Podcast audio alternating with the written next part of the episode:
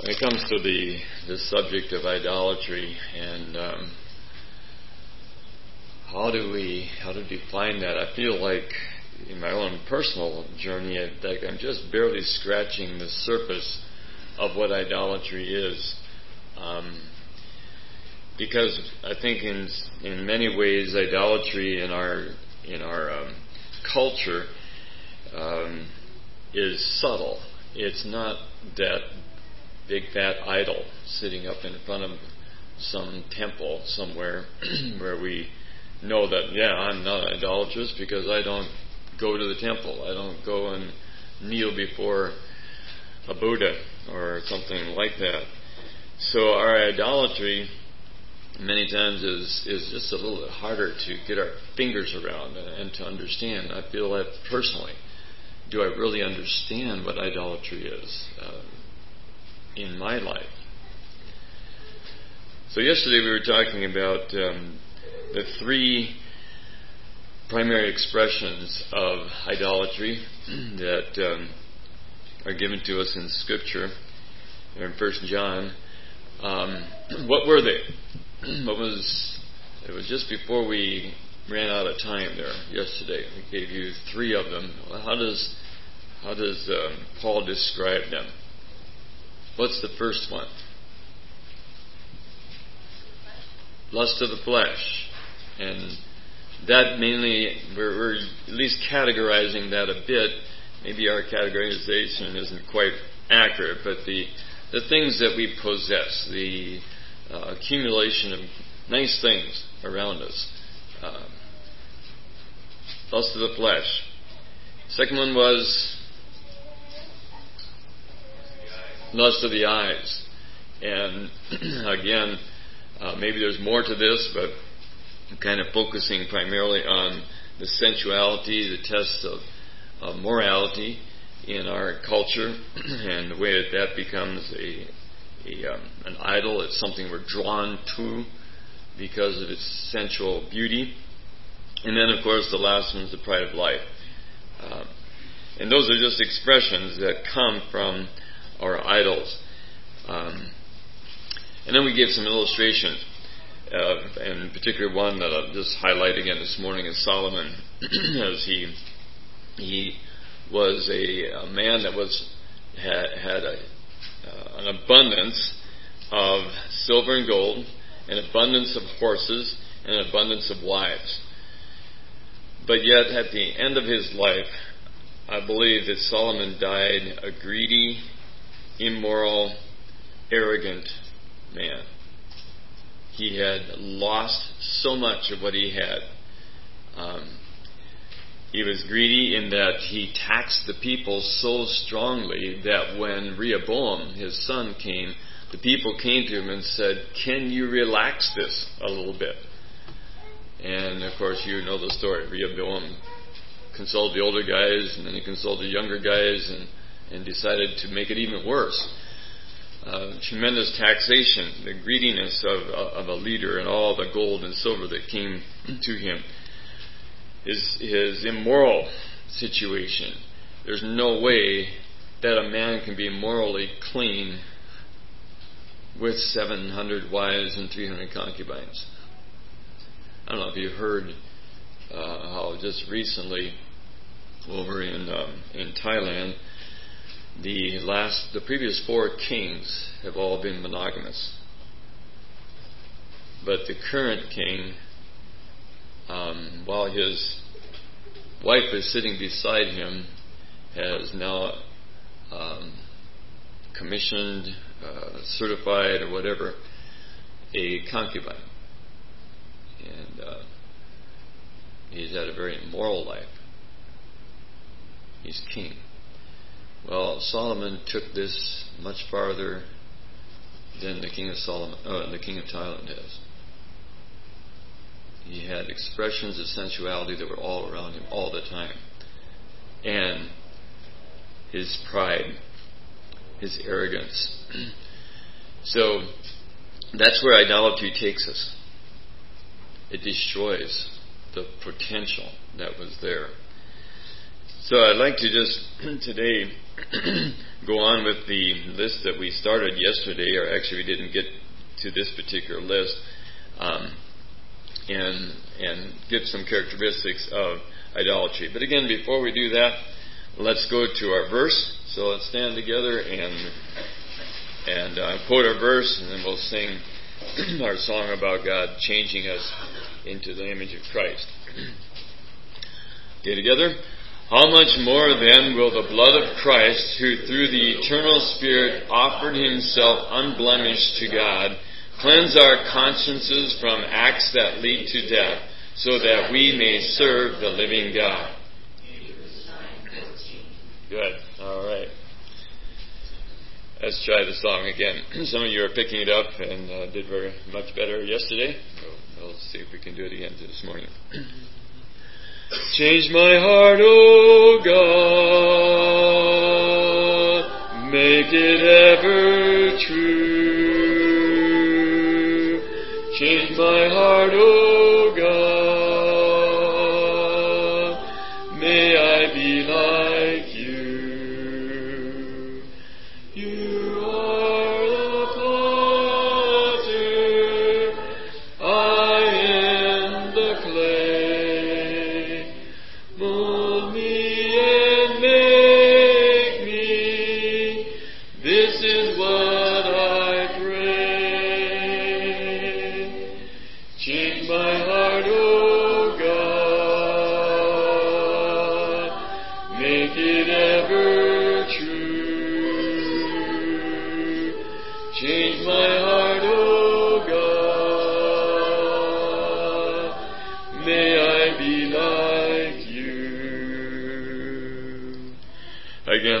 Father, we bring that request to you. Change our hearts. Cleanse us. Make us a pure, holy, radiant, beautiful example of your, your holiness, of who you are, your truth. Make us as families, as individuals, demonstrations in our communities of what it means to be a follower of Jesus Christ. Lord, we, we long to be what you want us to be. So continue to change us, we pray. In Jesus' name, amen. You may be seated.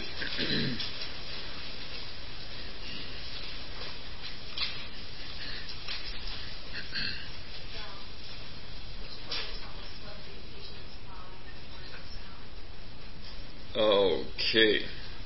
I don't have my thing with me right now, I don't think. Oh, yes, we do.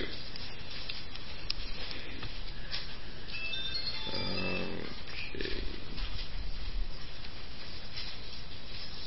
What part of that are we at, honey? I'm trying to, on the back page, Ephesians 5.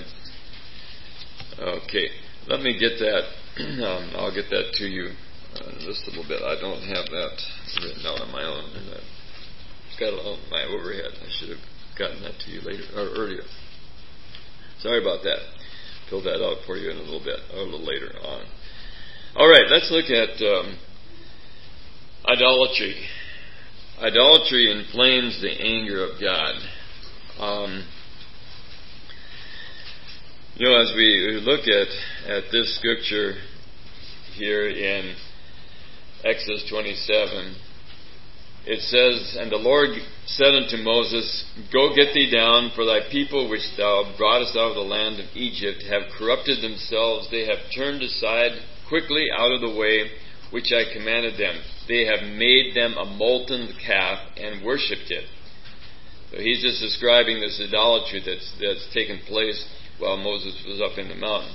And he goes on to say, They have sacrificed thereto, thereunto, and said, These be thy gods, o, Israel, which have brought thee up out of the land of Egypt. And the Lord said unto Moses, I have seen this people, and behold, it is a stiff necked people. God is getting angry. You talk about what brings God out of his throne, what gets him off his seat, what makes him upset. Right here. It says, Now therefore let me alone, that my wrath may wax hot against them, and that I may consume them. And he says, Moses, I'll make a great nation of you. God got angry. As much as God hates this, that's why I believe we really need to give keen attention to what he sees as idolatry. If we don't see what he sees and we just pass it off, God's anger will be toward us. And we don't like to talk about an angry God.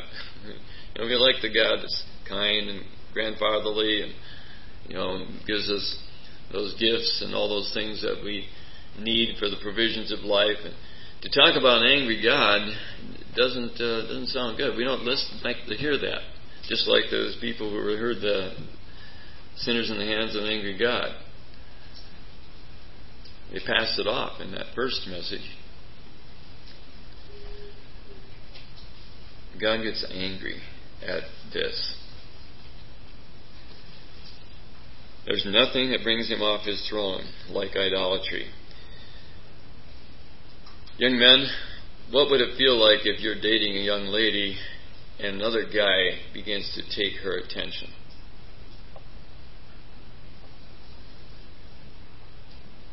You'd be deeply frustrated, angry. You leave my girl alone. Or men, if somebody started attempting to take your wife's affections away from you, what would you feel? That's what our Father feels when our affections begin to go away from Him. His language is venomous. I mean, He gets, in our terms, ticked off by this. God's anger against Israel's idolatry. God gets angry here in in um, these verses in Exodus 32, and then Moses intercedes in verses 11 through 13, and then Moses gets angry in verse 19. Uh, we got a bunch of angry leaders here. What is idolatry? It inflames the anger of God. In Ephesians it says, For this we ye know that no whoremonger, nor unclean person, nor covetous man who is an idolater. There again, it gives three different definitions to what idolatry is. They do not have any inheritance in the kingdom of Christ and of God. Let no man deceive you with vain words, for because of these things cometh the wrath of God on the children of disobedience. We do serve a God who gets angry. We do serve a God who gets angry. We cannot um, set that aside. So, what in my life takes more time and more interest and more of my resources than than what God does? And then it's maybe not completely fair to say to ask these questions, but do our hobbies take more finances than our tithes and offerings? What really takes the greater portion of our income? Does sightseeing and travel and sports equipment, I don't know what the things are, scrapbooking or collections and so forth that we have, do those take more of our resources and time than the things of the Lord? building our, our walk with Him? Do our hobbies take more time than our brotherhood or our evangelism? Would we rather sit in a tree waiting for a deer than sitting with coffee talking to a hurting friend?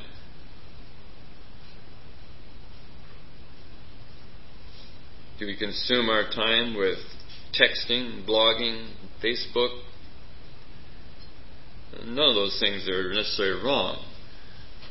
but as much as God hates idolatry, I think we need to be willing to look at these things. The second thing is that God, uh, idolatry finds fertile ground in luxury. We've already kind of talked about that.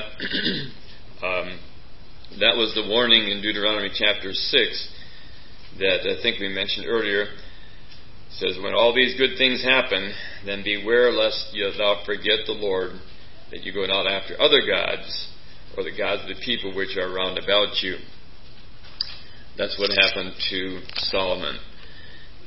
number three, I'd like to have you just kind of rewrite it in your notes there instead of whatever you have there. I think we had something about idolatry makes created things indispensable. Let's just say idolatry deifies created things. It puts them first. It deifies, uh, uh, deifies it. It makes it a, a, a god, as it were. They're a must. it's interesting that in Psalm 106, they sacrificed their sons and their daughters unto devils. The precious children that God brought into their home were sacrificed to their idols. Now, that's exactly what's happening in America today. We don't take it to some big idol that's got a, a belly fired with, with fire and heat and and throw our children into it. We just do it in our abortion clinics. We just do it in um, in saving ourselves from having the responsibility of having children and taking care of them and loving them. What is so important to God, children, Jesus said, welcome them. We say, no, I don't need them. I don't want them. They interrupt my lifestyle. They, and whether it's in abortion or whether it's in planning our family so we just have a few children so that we don't have too much um, responsibility, I believe we bought into the system. America lost its battle in abortion when we went quiet as a church about birth control. I know that's a strong statement, but you know we aren't even talking about birth control. That, that's kind of normal in, in most evangelical circles today. But we began to despise what God loves. God loves children. Jesus said, don't forbid them. And yet, all over, in Christian circles, we have forbid them. We do not, we, we've allowed our idols to overcome what God says is important.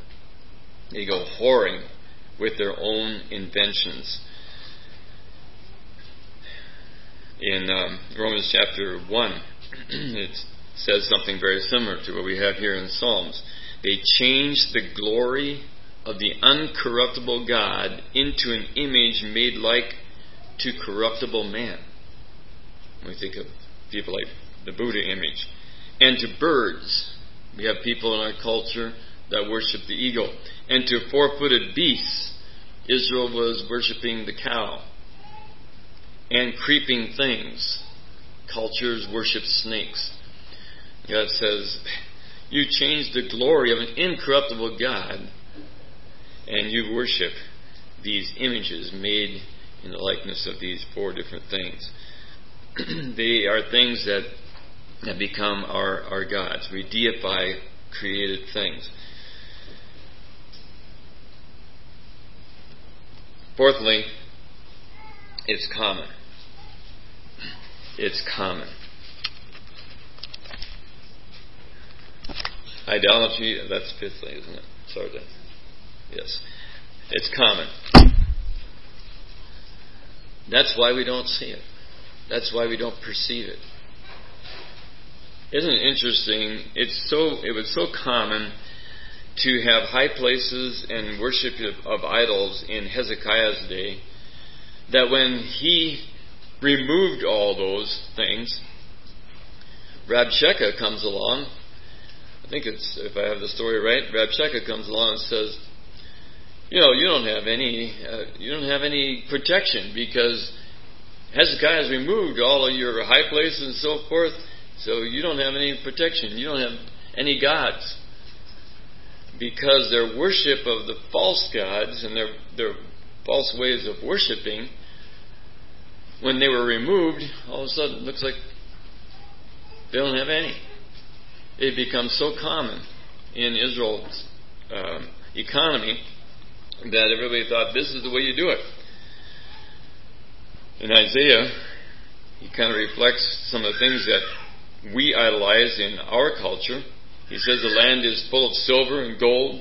Neither is there any end of their treasures. Their land is also full of horses. Neither is there any end of their chariots. Their land is also full of idols. They worship the work of their own hands, that which their own fingers have made. And 1 Corinthians picks this up again. There hath no temptation you but such as is common to man. But God is faithful, who will not uh, suffer you to be tempted above that you are able, but will with the temptation also make a way of escape that you may be able to bear it. Wherefore, my dearly beloved, and isn't this interesting? He ends this comment addressing idolatry. It's idolatry.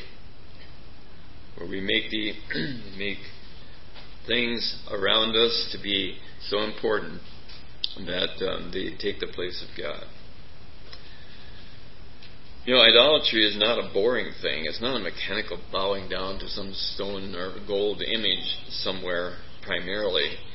Idolatry is that thing in your life that allows you to get the favored position with the youth group, with your business, with the women of the church, or whatever. It opens your business opportunities many times. And corporate leaders love idolatry. They give sacrificially to it so that they can go to the top of the, the, the ladder.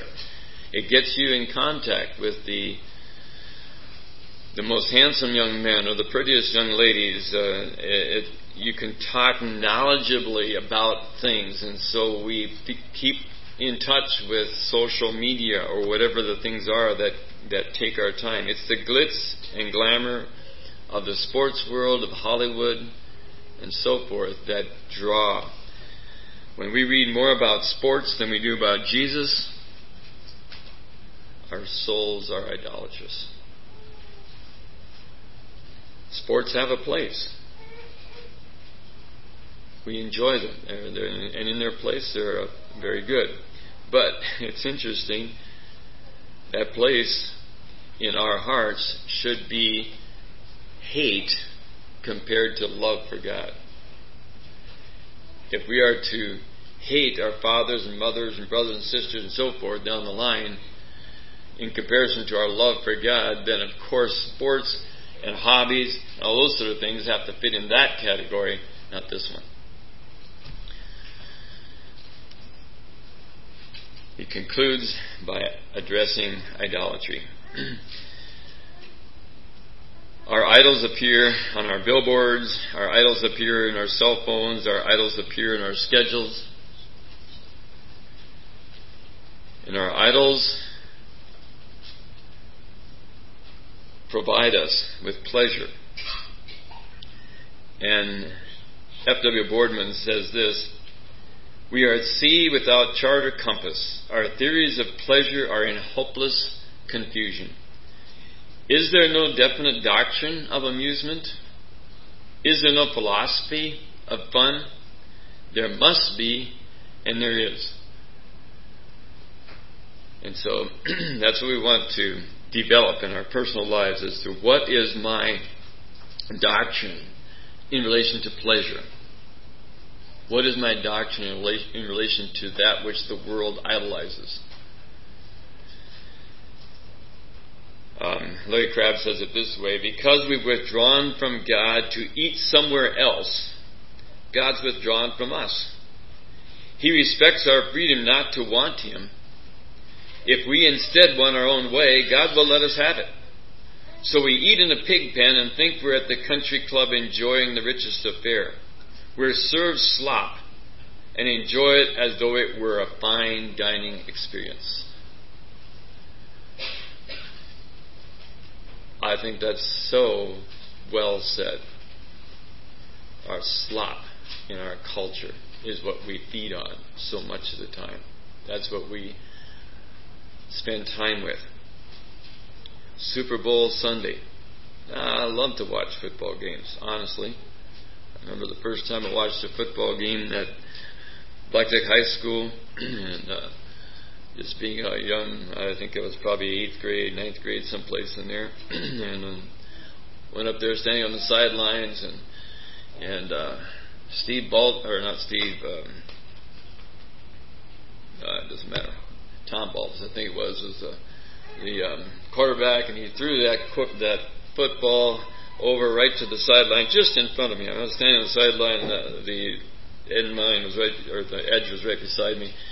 Perfect pass up to uh, Warren Martinez. Martinez went up and grabbed that thing, and ah, was I impressed. Love football games just to watch them.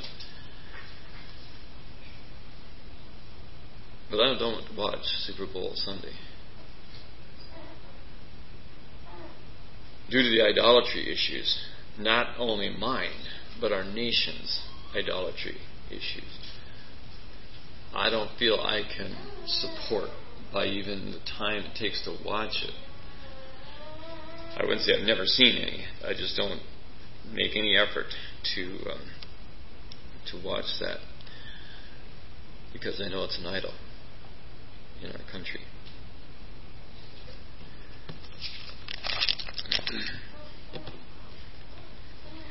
How do you re- get rid of an idol? How do you remove an idol? an idol is never removed in passivity. At least in the scriptural background, it was never in passivity. It was always done violently. It was always done violently. Think of Gideon. How did he remove an idol? In Judges chapter 6. In the uh, CEV, it gives us um, some more current language.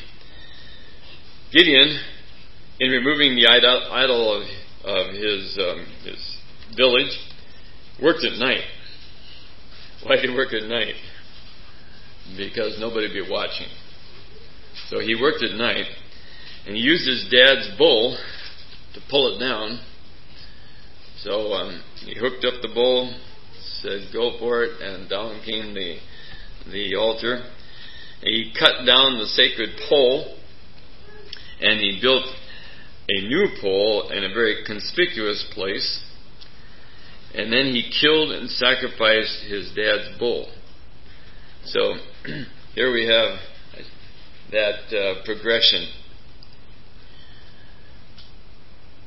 He was scared to do it during the daytime because of the the way that the entire village was committed to this idol.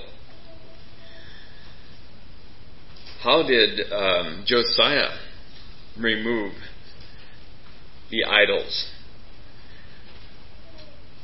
I um, played with the idea of uh, doing what he did, but that might not be appropriate here. Ripped his shirt open. And he was upset. He was angry. He started weeping. And he consulted with his mentors what do we do about this? And then he shared his convictions. He asked others to join him and he has, in a sense, went out and burned all the memorabilia uh, of the whole worship system, his, you know, whatever that was. He, he burned the Asherah pole and spread the ashes around the cemetery. Then he went and smashed the altars with his uh, sledgehammer or whatever he had. Then he really gets kind of gross. It says in the scripture that he went and urinated on the on the um, in the temples and defecated there. Uh, he made it so it wasn't a very desirable place to go. It started stinking and smelling. I'm not necessarily encouraging you to do that. Um, but he just made a mess of this place that had been a place of worship. He killed the horses, shot the horses. I doubt whether he had a 30 six, but he had something that killed the horses, and he dug out the bones of the old idolaters and burned them, spread the ashes around. What I'm saying is, getting rid of idols takes a level of violence. You're not going to be the most popular person if you start working with the idols of our culture you're going to be unpopular. But the warning again is flee idolatry. Flee idolatry. So, in removing the, the idols, God usually starts with the things that we love most. He doesn't start way down at the end, you know, we can do without that anyway. Uh, and then maybe the second thing, oh, that's not that big a deal. No, he doesn't start there. He starts with the things we love most. A young man came to Jesus and said, You know, I, I want to follow you. I want to be your disciple. And Jesus touched his idol. He said, You go sell all you have, come follow me. He wasn't willing to do that. It says he walked away, sad. Removing an idol, God touches the top thing. And for some of us, for most of us in this room, it's your wife and children. It's your wife and children.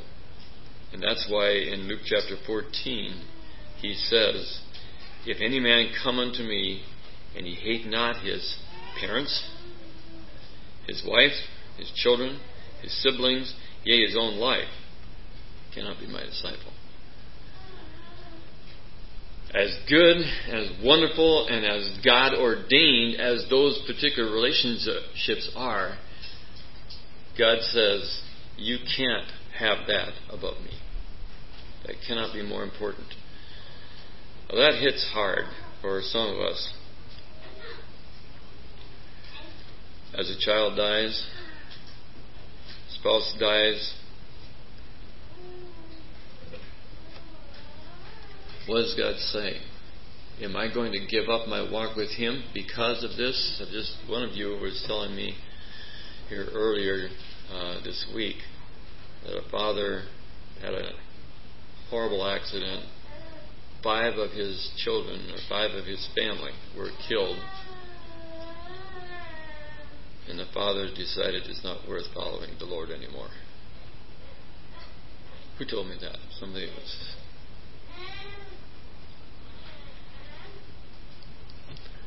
I don't think I was dreaming.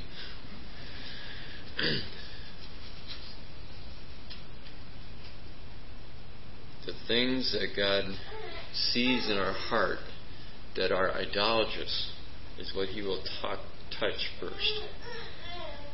He wants to make sure that He is in, He is Lord of our lives.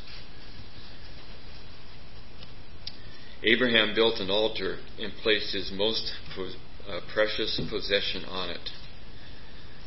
He placed his son. You know, I, I think that's what every one of us need to do in the quietness of our time with the Lord, is in a sense to have that altar in front of us and give to Him everything that's on the top of our list and going on down. From this moment on, Lord, my wife belongs to you. My children belong to you. I'll be the best steward I can possibly be for them, but they belong to you. You can do with them what you see is necessary for your kingdom to be built in my life, our family's life, our church's life. If you remove it, I'll worship you in sorrow.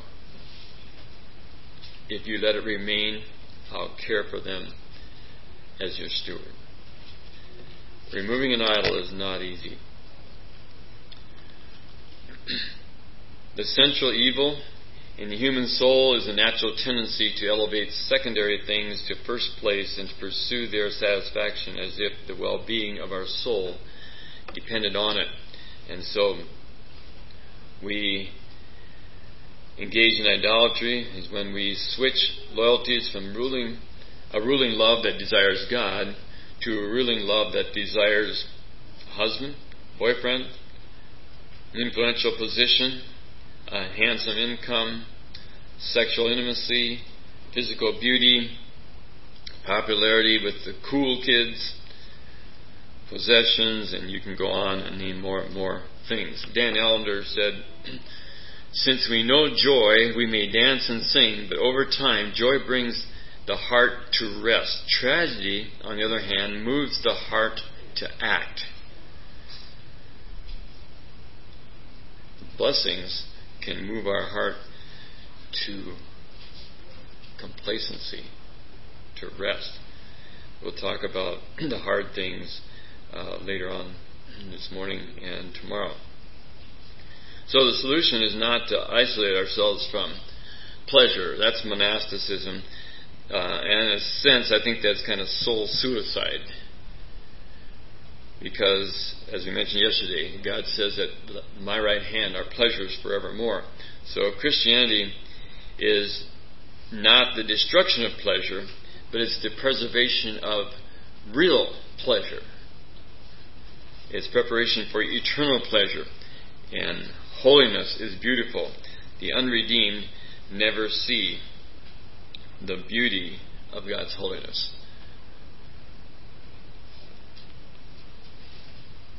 So, as we mentioned, there's just no easy fixes for idolatry, but don't be discouraged.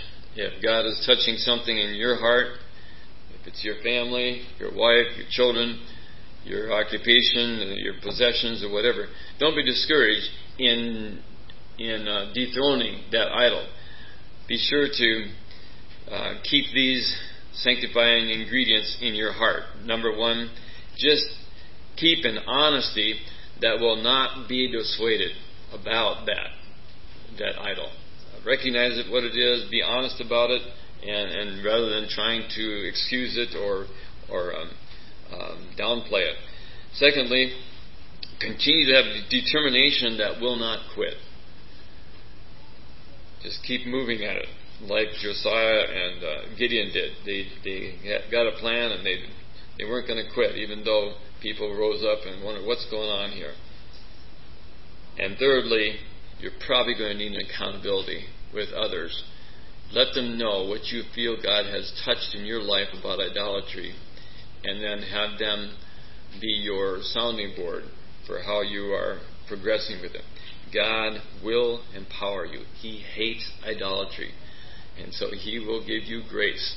He will give me grace for any idol that I have brought up in my life. So I think on the back of your page there we have this list. I put them there so you wouldn't have to try to copy them down. Um, as you're trying to discern what are the idols in my life, um, ask these questions. What did I want desire or wish for? What did I fear or worry about? Thirdly, what did I think I needed? What were my strategies and intentions designed to accomplish? And what or whom was I trusting? Who was I trying to please? Whose opinion of me counted? What was I loving? What would have brought me the greatest pleasure, happiness, or delight? And number nine, what would bring me this, the greatest disappointment? Back in um, a few years before we went to Thailand, I was um, we had an old lawnmower that wasn't doing really well anymore, and so I um, began thinking about getting another lawnmower. And you know they uh, they had this nice big flashy red lawnmower there at, uh, Sears, and um, you 48 inch mower deck, and while I I needed a lawnmower, I could have got a used one someplace, but um, you know, the thoughts that started coming through my mind were, boy, that thing, that would be impressive. I could see Dawson driving by while I'm on my big, fancy, nice new lawnmower, and he would be impressed. And I thought of other men in the congregation; they, they would be impressed with this, and and you know, as those thoughts kind of just kind of going around in my mind, and yeah, I, I really don't need one that big, but you know, yeah, that's that's okay. It's a little high in cost, but uh, yeah, okay. Went in and bought this this uh, lawnmower. Well, what happened was kind of interesting because as soon as the warning went off, the thing started burning oil. And it wasn't very long until I was checking the, uh, filling the oil and checking the gas. Uh, it also worked as a good defogger in my uh, my yard as I go across the yard. The uh, smoke, you know, keep the mosquitoes from. A double-purpose machine, and uh, you know, it just it it wasn't running good. It was it was just a, uh, a disappointment. And finally, when we had our sale to go to to um, Thailand, we sold that thing for just a peanuts compared to what it had been worth just a couple years before because it wasn't running well. And I pitied the poor guy that got it. He tried to fix it, and he still you know, he didn't have to pay much for it, but he didn't get much of a machine either. Now, as I went through those questions later on, I saw that really there was a, a spirit of idolatry that was you know, attached to this so-called good thing, a nice, uh, nice mower. What did I want? What did I desire? What was I wishing for? I was wishing for other men of my church to say, hmm, "Nice tractor. You got a nice one, good one." What did I fear or worry about? Really wasn't anything in, in that particular category, but thirdly, what did I think I needed? I was looking for the approval of other men. You know, I could have bought a used one that would have probably lasted longer than that one, a lot longer than that one did, but they wouldn't have been impressed. You know, approval of other men. What were my strategies and intentions designed to accomplish? To prove my ability to provide well for my family. I, I can get something really nice. Looks good. Looks like we're doing well. What or whom was I trusting? I was trusting not the well done of my father, but of my friends. Who was I trying to please? Whose opinion of me counted? Yeah, my male friends. What was I loving? I was loving the image of success. What would have brought me the greatest pleasure and happiness or delight? To have these men ooh and ah over my tractor. Number nine, what would have brought me the greatest pain? For no one to say anything or someone to buy a better one. And that's exactly what happened. Somebody else got a better one, nicer one, bigger one. My idol got beat. That's what an idol will do to us. It ruins us, disappoints us. Any comments? We have about 15 minutes here. Um, I'm debating whether we should go on into hardness of heart, which is kind of the flip side of working with the hard things rather than all the pleasant things, the painful things as over against the pleasant things. Um,